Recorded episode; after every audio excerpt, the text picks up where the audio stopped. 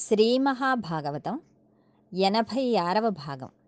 చదువుతున్నది మాధురి కుంపెళ్ల. కృష్ణ భగవానుడు ఇంద్రప్రస్థంలో ఉన్న పాండవుల వద్దకు వెళ్ళాడు. అక్కడ పాండవుల చేత సేవింపబడుతున్నాడు. కుంతీదేవి కృష్ణ పరమాత్మను ఎప్పుడూ కేవలం దేహబంధువుగా చూడలేదు. ఆవిడ ఎప్పుడూ ఆయన యందు పరమాత్మతత్వమును చూస్తూ కృష్ణ పరమాత్మను స్తోత్రం చేస్తూ ఉండేది. ఆయన కుంతీదేవి చేత, ధర్మరాజు చేత, ఇతర పాండవ ప్రముఖుల చేత స్తుతింపబడ్డాడు. కృష్ణ పరమాత్మకు అర్జునుని యందు ప్రీతి ఎక్కువ. అందుకనే ఆయన అర్జునునికి సారథ్యం చేస్తూ ఉంటాడు. దాని వెనకాతల ఉన్న రహస్యం వేరు. ఎత్ర యోగేశ్వర కృష్ణో ఎత్ర పార్థో ధనుర్ధర తత్ర శ్రీర్విజయో భూతిర్ధ్రువా నీతిర్మతిర్మమ. ఎక్కడైతే మన జీవన రథమును నడపడానికి చోదకునిగా, సారథిగా శ్రీకృష్ణ పరమాత్మ ఉంటారో అక్కడ మన వెనకాతల కూర్చుని మన రథమును ఆయన నడిపిస్తున్నారని నమ్మి ఆయనకు పగములు అప్పజెపితే వారికి జీవితంలో విజయం తప్ప అపజయం ఉండదు. ఎప్పుడూ కృష్ణ పరమాత్మ అర్జునుని రథమునకు సారథ్యం చేస్తూ ఉంటారు. అటువంటి మహానుభావుడు ఇంద్రప్రస్థమును చేరిన తర్వాత ఒకరోజు అర్జునునితో కలిసి వేటకు బయలుదేరి వెళ్ళారు. అనేకమైన మృగములను వేటాడి డసిపోయారు. దాహం వేసింది. ఇద్దరూ యమునా నదిలోని నీటిని దోసిళ్లతో తీసుకుని త్రాగారు. ఇద్దరూ ఒడ్డున కూర్చున్నారు. వేటాడిన మృగములన్నింటినీ ఇంద్రప్రస్థమునకు పంపించారు. వారిద్దరూ మాట్లాడుకుంటూ ఉండగా యమునా నదిలో నుండి ఒక స్త్రీ బయటకు వచ్చింది. ఆవిడ నిండు యవనంలో ఉంది. మహాసౌందర్యవతి. ఆవిడ ఒడ్డున తిరుగుతుంటే అర్జునుడు వెళ్ళి పలకరించాడు. అమ్మా, నీవు చాలా అందగత్తెవి, మంచి యవనంలో ఉన్నావు. నీ ప్రవర్తన చూస్తుంటే నీవు వివాహమునందు ఆసక్తిని కుదురుకున్న దానిలా ఉన్నావు. కాబట్టి నీవు ఎవరిని వలచి ఈ ప్రాంతమునందు తిరుగుతున్నావో తెలియజేయవలసింది అని అడిగాడు. అప్పుడు ఆవిడ ఒక చిత్రమైన జవాబు చెప్పింది. నేను సూర్యనారాయణమూర్తి కుమార్తెను. నన్ను కాళింది అని పిలుస్తారు. నేను యమునా నదిలో ఉంటూ ఉంటాను. నేను జన్మించినప్పుడు నా తండ్రి ఒక మాట చెప్పాడు.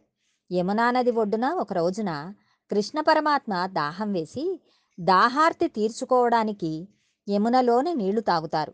ఆనాడు నిన్ను చూస్తారు, చూసి నిన్ను పరిణయం చేసుకుంటారు అని మా తండ్రి గారు నాకు చెప్పి ఉన్నారు. అందుచేత నేను కృష్ణుడిని భర్తగా పొందడానికి ఈ ఒడ్డున తిరుగుతున్నాను అని చెప్పింది. అప్పుడు అర్జునుడు కృష్ణ భగవానుని చూపించి వారే కృష్ణ భగవానుడు అని ఆమెకు చెప్పి ఆమెను మొదట ఇంద్రప్రస్థమునకు పంపిస్తాడు. తర్వాత కృష్ణ పరమాత్మ ఆమెను ద్వారకకు తీసుకువెళ్ళి అక్కడ కాళిందిని వివాహం చేసుకున్నాడు. ఇప్పటికీ కృష్ణునికి భార్యలు 4 అయ్యారు.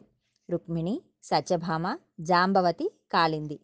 ఆ తర్వాత ఒకసారి కృష్ణ పరమాత్మ ఖాండవ వనమును దహించడం కోసం అర్జునుని తీసుకువెళ్లారు. ఖాండవ వన దహనం అయిన తర్వాత అగ్నిహోత్రుడు సంతోషించి గాండీవమును, అక్షయ బాణ తూణీరములను అర్జునునకు బహూకరించాడు. కృష్ణుడు పక్కన లేకపోతే అర్జునుడికి శత్రు సంహారం చేయగలిగిన ఇంత సామాగ్రి రావడం కూడా కష్టమే. కృష్ణుడు తాను శత్రు సంహారం చేశాడు. అర్జునుడిని శత్రు సంహారం చేయగల రీతిలో మలుచుకున్నాడు. అది శ్రీకృష్ణుని గొప్పతనం. తదనంతరం అందు మయుడనే రాక్షసుడు ఖాండవ వనం దహింపబడుతుంటే కృష్ణార్జునుల చేత రక్షింపబడ్డాడు. ఆయనే మయసభను నిర్మించి పాండవులకు కానుకగా ఇచ్చాడు. అవంతిరాజ్యమును విందానువిందులు అనబడేవారు పరిపాలిస్తూ ఉండేవారు. వీరి తల్లిగారి పేరు రాజాధిదేవి. ఆవిడ శ్రీకృష్ణుని మేనత్త. ఆవిడకి ఒక కుమార్తె ఉంది. ఆవిడ పేరు మిత్రవింద. మిత్రవిందను ఆమె సోదరులైన విందానువిందులు దుర్యోధనునికిచ్చి వివాహం చేయాలని సంకల్పం చేశారు. వాళ్ళకి కౌరవులంటే ప్రీతి. కానీ కృష్ణ పరమాత్మ తన మేనత్త కూతురైన మిత్రవిందను వివాహం చేసుకోవాలన్న సంకల్పంతో ఆ స్వయంవర మంటపమును చేరుకుని రాజులందరినీ పరిమార్చి స్వయంవర మంటపంలో మిత్రవిందను భార్యగా స్వీకరించాడు. కోసల రాజ్యమును నగ్నజిత్తు అనబడే రాజు పరిపాలిస్తూ ఉండేవాడు. ఆయనకు ఒక కుమార్తె ఉంది. ఆమె పేరు నాగ్నజితి. ఆయన ఒక చిత్రమైన షరతు పెట్టాడు. నా కుమార్తెను ఎవరు వివాహం చేసుకోవాలని అనుకుంటున్నారో వారు నా దగ్గర ఉన్న 7 పొగరుమోతు ఎద్దుల పొగరు అణిచి గెలుస్తారో వానికి మాత్రమే నా కుమార్తె అయిన నాగ్నజితిని ఇచ్చి వివాహం చేస్తాను అన్నాడు. కృష్ణ పరమాత్మ కోసల రాజ్యమును చేరుకుని ఆ 7 ఎద్దుల పొగరు అణచి వాటిని ఓడించి వీర్యశుల్కంగా ప్రకటింపబడిన నాగ్నజితిని తన భార్యగా స్వీకరించారు. కృష్ణ భగవానుడికి వేరొక మేనత్త ఉంది. ఆవిడ పేరు శృతకీర్తి. శృతకీర్తికి ఒక కుమార్తె ఉంది. ఆమె పేరు భద్ర. ఆమెకు చిన్నతనం నుండి కృష్ణుణ్ణి వివాహం చేసుకోవాలని కోరిక. కృష్ణ పరమాత్మ ఆ కన్యను వివాహం చేసుకున్నారు. తదనంతరం మద్రరాజు కుమార్తె అయిన లక్షణ అనబడే కన్యను వివాహం చేసుకున్నారు. అలా భగవానుడికి 80 భార్యలయ్యారు. అష్టభార్యలతో సర్వసంపదలతో భగవానుడు తులతూగుచున్నాడు. 80 భార్యలు అని చెప్పడం వెనక ఒక రహస్యం ఉంది. యథార్థమునకు కృష్ణ భగవానుడు అంతమంది స్త్రీలను వివాహం చేసుకుని దక్షిణ నాయకుడై వీళ్ళందరితో సరస సల్లాపములతో కాలం గడపాలని వచ్చిన అవతారం కాదు. కృష్ణ పరమాత్మ అవతారమును అర్థం చేసుకోవడం చాలా కష్టం. భార్య అనే శబ్దం చేత 6 లక్షణములను ఆవిష్కరిస్తారు.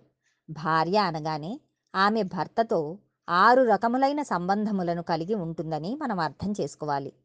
ఈ 6 లక్షణములు ఆమెకు వేరొక పురుషునితో ఉండవు.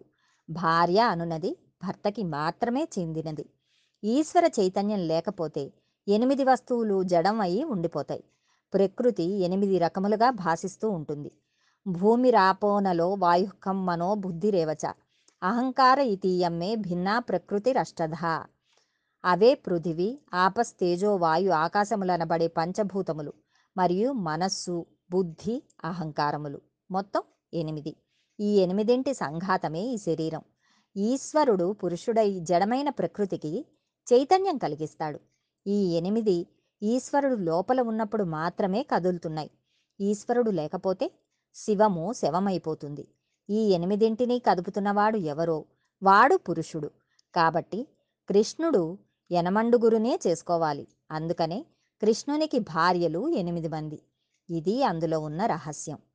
జ్ఞానస్థాయిలో దర్శనం చేసిన వారికి మాత్రమే ఈ విషయం అవగాహన అవుతుంది. అందుకనే భాగవతమును 2గా వినాలని చెబుతారు. అర్థమైన చోట జ్ఞానిగా వినాలి, అర్థం కాని చోట భక్తునిగా వినాలి. భగవద్ అనుగ్రహంతో మరికొంత భాగం రేపు తెలుసుకుందాం.